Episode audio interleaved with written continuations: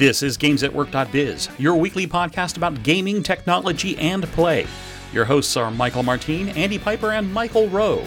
The thoughts and opinions on this podcast are those of the hosts and guests alone and are not the opinions of any organization which they have been, are, or may be affiliated with. This is episode 383 Notchy McNotchface?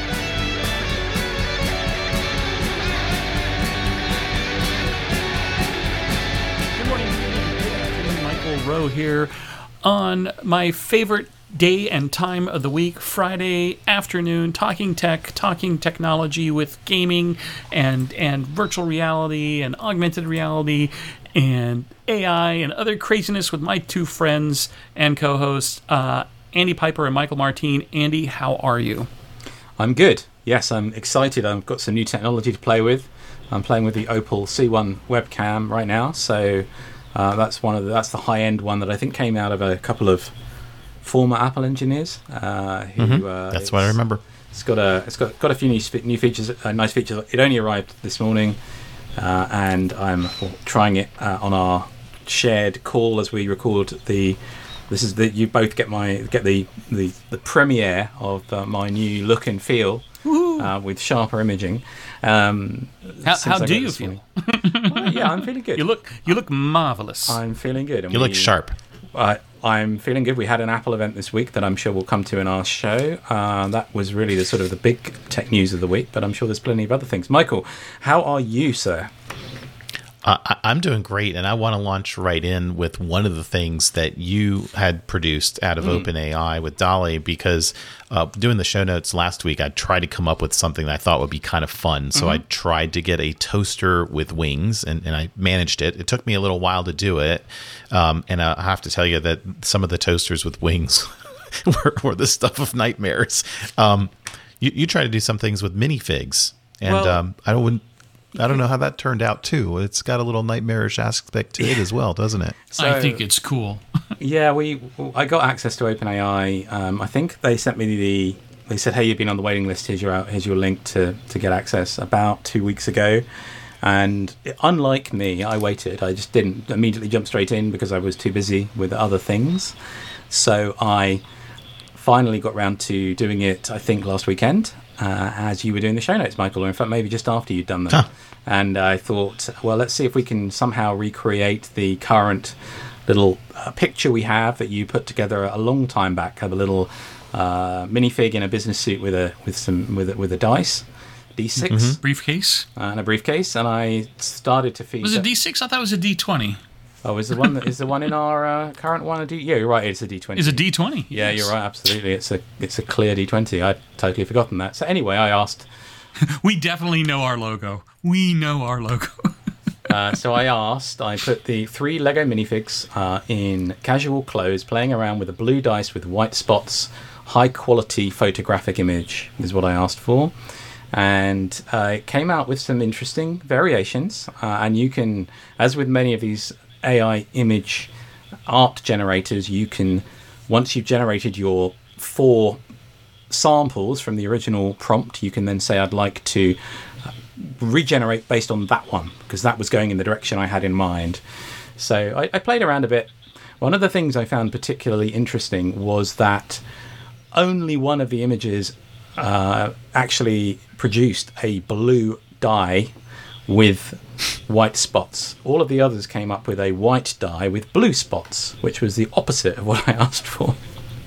uh, yeah, the the minifigs themselves um, look a little nightmarish. I'm curious to know how closely um, to uh, the real things, uh, especially if they're branded items, um, we can uh, achieve, and whether some of the images you see shared from DALL-E are modified to sort of replace nightmarish looking faces on minifigs with more minifig like faces um, afterwards in, in post basically. So um, yeah we'll share a few ideas. I'd love to get some better ideas of how i could reframe the the prompt optimize the prompt. I've still got some of my original free credits left and i and i get you get given i think a hundred free credits a month. I think is how it works. And if you need to do more work, then you're going to end up spending to to get that. But it was it was definitely fun. I had a fun time playing with it. I, I, I thought these were so so fun and, and very cool. So uh, I, I can't wait to see what else you come up with uh, playing around with it. I uh, I do know I've seen other people who have just been flooding their Twitter feeds with uh, AI generated artwork uh, to the point where I've actually temporary paused a few people. It's like, yes, you're having fun. It looks great. Stop now, please. Well, you know, uh, uh, talk, talking about having fun, um, and there's a lot of ways to have fun. We have a story that um, the three of us had a chance to take a, a very brief glimpse at uh, that Disney is bringing to um, center stage, so to speak, uh, on a device near you to be able to have an AR enabled experience in conjunction with a short film. So Disney's been doing a lot of these short films, like you can watch several of them around Groot or whatever. There's one called Remembering, starting Brie Larson, and in this film, there's an AR experience that you can have in conjunction with watching this short that requires you to download an app. Uh, and it will listen for the prompts in the show. And then when you look at the device uh, and the screen, it will do some things for you from an AR perspective. Um, none of us have had a chance to try this as yet. It's, all really quite new, but it looks like an intriguing way to create that second screen immersion sort of experience from your television set and your iPhone, iPad, or something along those lines. Yeah, I'm, I'm really excited to see this. Uh, I know um, Disney does do really cool things like this uh, and has been kind of in the AR VR space for a very long time. Uh, uh, I, I, I had the opportunity to talk with them, gosh, 15 years ago, uh, in in LA at the you know Imagineering headquarters, um, and it was it was very neat. So seeing this is really exciting, and actually what I'm looking forward to, I mean, you use the phrase I was hoping you would use, which is second screen, right? Mm, We've been mm-hmm. talking about the second screen for a long time as a way to enhance the interactivity of uh, appointment viewing, as it used to be called, right? Or just general viewing. And the fact that they're tying this in with, with a short makes a lot of sense to get started with because you don't want to have to hold up your iPad or your iPhone or your Android device, whatever, for very long. You know, 10 minutes is probably good enough. Uh, but um, if you're watching a full length movie, it would be very, very annoying. Um, but for you know a, a 10 minute show be perfectly fine and who knows maybe there might be uh, some kind of uh, headwear that you wear in the form of glasses sometime in the near future that would allow you to watch a full length movie with added ar effects Uh, 100%. What, one Now, thing, now, Andy, one thing that Oh, go ahead. One thing that popped out at me in this is that they are tying it explicitly to the Apple platform and ecosystem because it's using Shazam Kit in order to Yes. uh, identify audio cues in the in the short film to fire up the AR experiences on the iPad or, or iPhone. Um, there's a comment in the uh, TechCrunch story here saying that there, you know, there's no, there- there's no confirmed plans um, to uh, make the app available on Android devices. And I was reading it and thinking, well, that's lucky because this is clearly very tied to what's possible today on on the Apple ecosystem. I'm curious to see how immersive it, it, it can be. I'm, I'm definitely going to watch it. I, I'm a Disney Plus subscriber, and i again, I, as with the OpenAI thing we spoke about in the first segment there, I feel like since we talk about this stuff, it's probably worth us actually, or me in particular, um, as I talk about it, I feel like I should have tried things At that least we try talk out. about yes when we can. same here So yeah, I'm curious.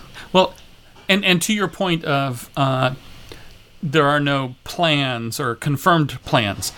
Of course, you're going to try it with one platform and one technology. If it is highly successful, I'm sure there is similar technology Oh, to I- Shazam I don't- on, on Android. You're right. I don't doubt that. I just picked that out from the story as a very specific note that it ties it uh, in that way. At, at as you say, at launch, at, at the initial outset, as they try this out. You're right to point that out. Now, oftentimes, um, companies are trying to solve problems, technical problems, coding problems, uh, you know, with things like Shazam Kit. And we came across a story here uh, about a um, part of Panasonic, a company called Shift All, that has what looks like um, a very small microphone that you put over your mouth that is designed to reduce unwanted sounds at the source. Doesn't look So- doesn't look very small, Michael. You you you must have a very small head uh, if that looks like a small microphone.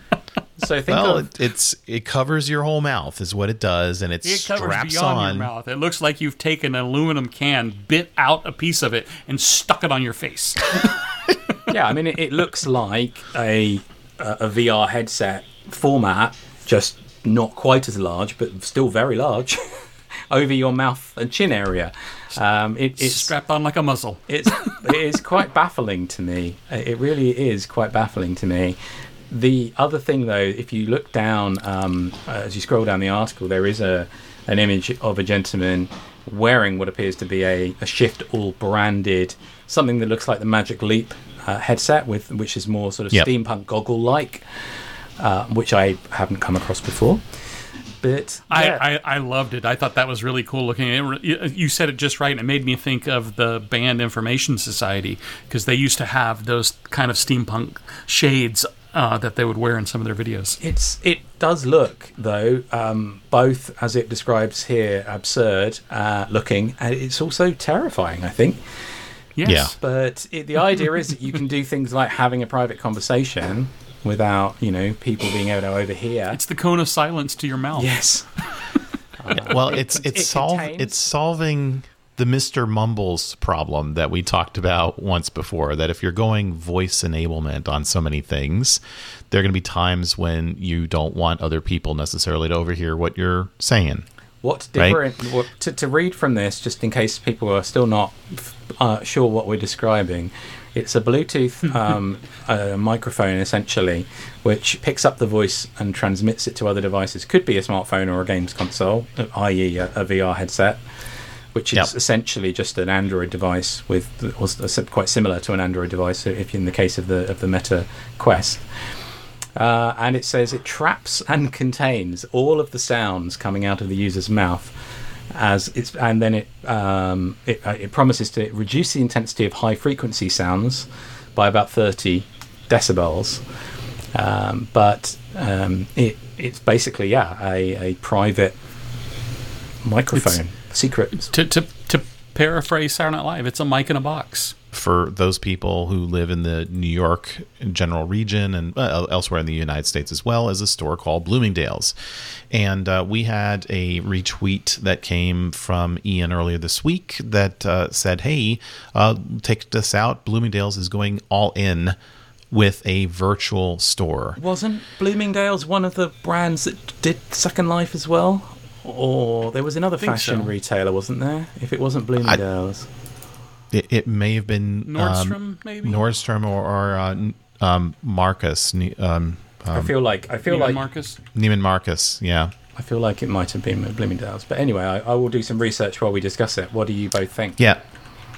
Well, it's um it just went live. So New York Fashion Week is this week. It starts September 9th, which is today. It's another case of, you know, uh, what's new now? Uh, I think that's sort of my big question. Um, has there been any innovation?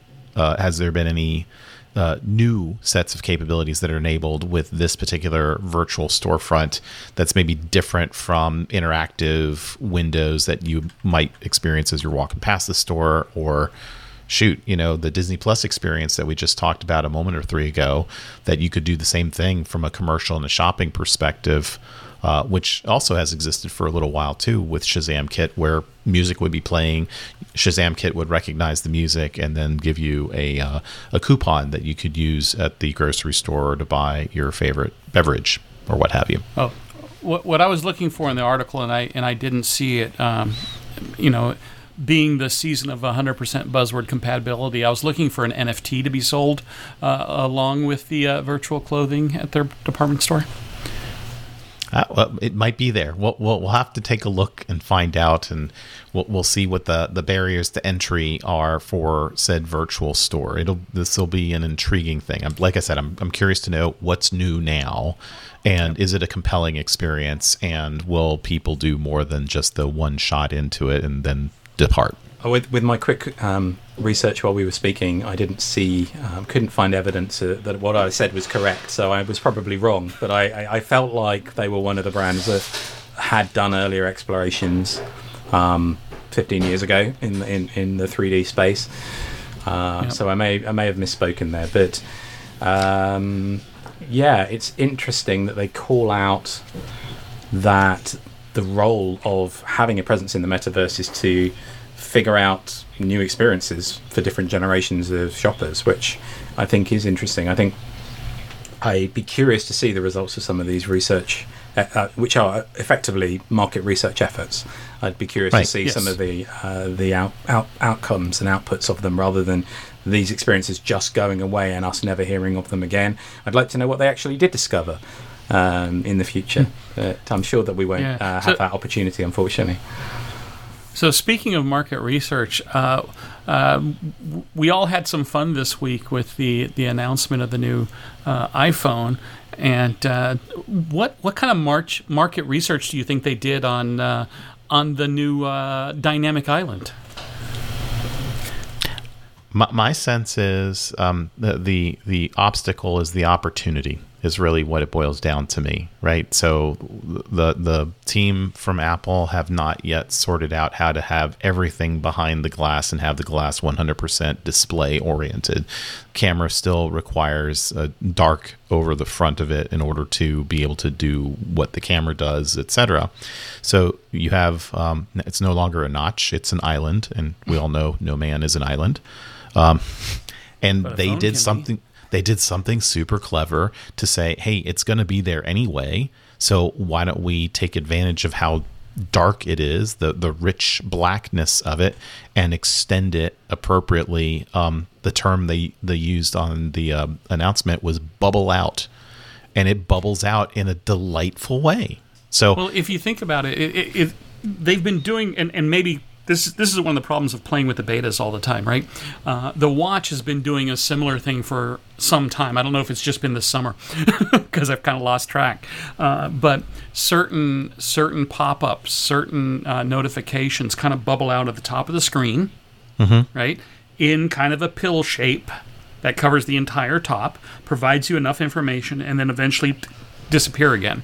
Uh, so I think you're spot on, and, and it was my reaction as soon as I saw the announcement. Um, this is taking a problem and turning it into a design win, right? And that and that is how can I add value out of something that is a technical challenge right now? And I like the idea. I can't wait to see it in action. Uh, I, I just downloaded the uh, the release candidate of Xcode so that I can play with the uh, with the simulator, which should have the code in it now. Uh, the challenge is the code, the the things that they've enabled for developers over the summer don't quite enable this yet. It will become available for developers to use probably in one of the next releases of iOS, like 16.1 or whatever the next one is. Um, and it'll be interesting to see the behavior. The the other thing that I that I have been hearing a lot of thought on, and and I I tend to agree. Again, it'll depend once I get to play with it. Um, is putting that content at the top of the screen where the camera is is a long reach for your fingers if you want to interact with it. Notifications and stuff normally come to the bottom of the screen, and you can interact with those things. And now it's going to put it at the top of the screen. So that's another interesting design challenge. Hmm. The other nice thing, I I think, from the demos that they've shown, and like I said, I, I haven't seen it on the the the code in the simulator for the developers yet, is they're going to take a lot of the content that was hidden away in the control panel and now make it visible to you at all times in a meaningful way. That is another really good design decision, I think. We'll see once we put, get to play with it. I am excited by it, though. So there are two supplemental things that we talked about between the three of us during the week that uh, connect directly to the idea of the dynamic island and the real, really the the innovative user experience that Apple have created from the technical challenge of having that sort of pill-shaped area underneath the, the glass that, that needs to be able to see through the glass to, to see the user. And that is um, Chris Messina, who, uh, for those of you not familiar, is most well known for inventing the hashtag just over 15 years ago. Um, but he uh, suge- tweeted and suggested now imagine um, the, the dynamic island as it would appear uh, inside Apple glasses as a, some kind of, let's say, bubbled out Oh, yes. uh, heads up display, which I think is uh, an interesting idea. I'm not going to spend a ton of time on these these things today. These are just ideas, but these concepts are, are fun ways of taking a new thing that Apple's shown us and extending it out. The other story was on 9 to 5 Mac, which is also generated by a tweet from a designer called Parker Ortolani, and he proposed in his tweet with some images uh, that it could work on a new iPad Pro. Now, first thing to note is that he proposes that a new iPad Pro should put the uh, camera array, sensor array on the long edge, not on the short edge where it is today, because most people, especially with the keyboards, use the iPad landscape today. I certainly always use it landscape, really, unless I want to show somebody something in portrait uh, upright, and I will literally take it off the, the the smart keyboard and hold it up the other way, which is very odd. Um, so putting that putting that in the middle um, as uh, the as the user interface around the camera, and then actually having additional islands, um, one on each side. I found that fascinating and really really interesting as a concept. So we will we don't know. We we believe that there'll be an, an event next month relating to iPad and iPad OS release and the Mac release of the new operating system. I just upgraded to the the final beta of uh, public beta of the new operating system because I figured it's coming out next week and how bad could it be at this point? So I've just been playing with that. I have to say very very quickly massively underwhelmed about by by it. Um, the uh, the only real feature that is of any relevance to me is the new lock screen lock screen and it's okay. I don't think it's particularly solving problems I had before. It's a nice refresh, um, so I'm I'm pretty underwhelmed by it. But uh, maybe you know combined with new hardware, which I'm not going to be immediately rushing in for, uh, in the form of the 14 iPhone 14 Pro, um, my mind would be changed. Anyway. We should probably move leave that topic alone because I think there's plenty of things we could do and we could spend a whole episode talking about it. But let's I, move along. I- I would, but I have to mention one thing. I absolutely agree about the landscape, but I do find that I use it in, in, in portrait mode when I read. Interesting. I I've got used to zooming in and out of magazine pages rather than um, actually switching it to portrait mode. But I can certainly see that that is a a way that you may may do it. I te- typically read on a Kindle if I'm reading a if I'm reading a book um, rather than on the iPad. Yeah. Well, I know, and, and I know we're just about out of time too. So yes, we should move on. What uh, what should we what should we what should we end on then, folks? If we're uh, hitting the top of the top of the show. Oh man, we should have people vote, don't you think? um, I, I I have to think that the the Monty Python bit has got to be what we close on for today. Okay. What do you think? So we've got a story here uh, on Polygon. Uh, I follow all kinds of gaming uh, forums um, because I'm both into tabletop games and uh, video games. And this one is a story about a new uh, forthcoming RPG for Monty Python fans. Uh, co-curricular medieval reenactment program. No, it isn't. No, This it looks isn't. so so cool. um, that I want to know more. allegedly might be coming um, next month. I think October. Yeah, Uh, October. Yeah, there's that. I, I say no, it won't be available. The the, the Kickstarter, Kickstarter will be launched then. So almost certainly it will be another two years before any of this sees um, the world um, as a real thing. Um, terribly rigorous supplement for serious students of English history and not at all a tabletop role playing game for silly persons, says the notification page on Kickstarter. Uh, yes, it could be it could be a lot of fun. I will keep my eye on it. I'm going to be curious to see whether it actually comes out, given it's uh, connected to a um, a real property, i.e., Monty, Monty Python, um, and whether they've got the right permissions and so on. But it could be fun.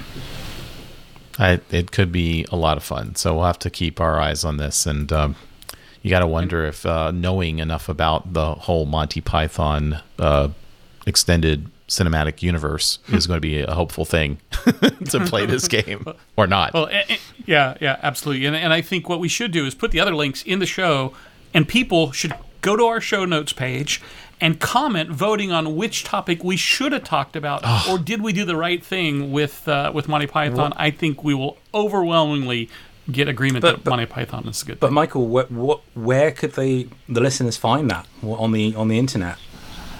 That would be over at gamesatwork.biz. So you open a web browser Or- on on any Yeah, device. type that in. type in games Any at device. work dot biz biz B I Z as in and uh, and uh, and go there. Look for episode three eighty three, and you will or just uh, search on Monty Python. You might find it. Yeah, yeah, I, I don't think we have that Google juice. and let us know. Yeah, let it, please do let us know what we we could have should have talked about instead that we were we were planning to talk about, but we ran out of time.